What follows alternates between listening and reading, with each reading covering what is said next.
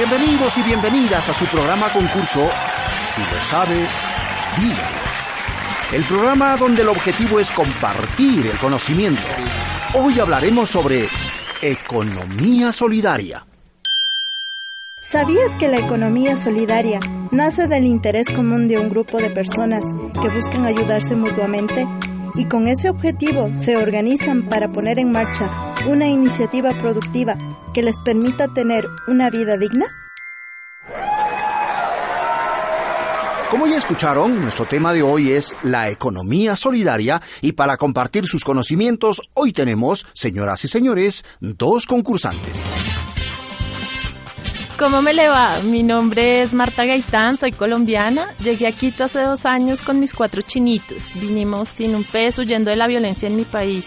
En el barrio donde vivo somos varias las familias colombianas, compartimos y nos ayudamos entre todos los vecinos sin importar las nacionalidades. Seis de nosotros de ambos países nos unimos para formar parte de la economía solidaria, poniéndonos un pequeño local de comidas típicas colombiana y ecuatoriana.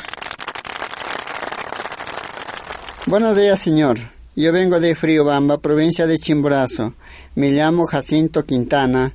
Trabajo en una empresa de la economía solidaria que formamos campesinos de la zona. Vendimos nuestros productos en forma directa y sin intermediario a vecinos o negocios como el de Doña Marta. Vamos a dar inicio al concurso. Voy a hacer tres preguntas y cada una de esas preguntas tiene tres opciones. El que sepa la respuesta aplasta el botón que tiene enfrente y luego me la dice. Comencemos entonces. ¿Cuál es la característica fundamental de la economía solidaria? Opción A, atención, ganar dinero. Opción B, desarrollar la solidaridad a través de iniciativas económicas que beneficien a los sectores más humildes. Y opción 3, atención, no pagar impuestos. Marta apretó primero el botón.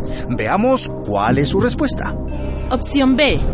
Desarrollar la solidaridad a través de iniciativas económicas que beneficien a los sectores más humildes. Correcto. Primer punto para doña Marta. Vamos ahora a la segunda pregunta. En los barrios populares se realizan muchas iniciativas de economía solidaria. Cada una de ellas es producto de mucho tiempo de información, programación y capacitación. Pregunta. ¿Quiénes son los dueños y responsables de los negocios nacidos de la economía solidaria? Atentos, atentos, atentos, doña Marta y don Jacinto.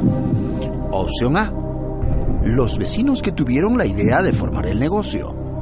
Opción B, los clientes del negocio. Opción C, el banco.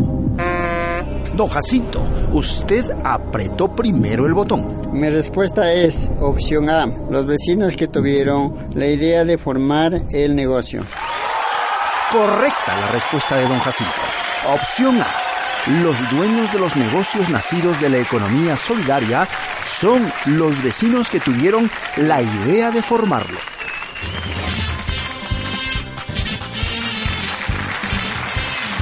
Muy bien, muy bien, muy bien. Hasta el momento, doña Marta y don Jacinto han empatado. Esto realmente se pone muy, pero muy emocionante. Y en esta última pregunta se define todo, absolutamente todo.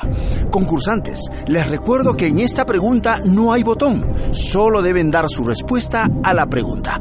Atentos, atenti, atenti, la pregunta es, en la economía solidaria, ¿qué importa más? Opción A, el dinero. Opción B, el ser humano.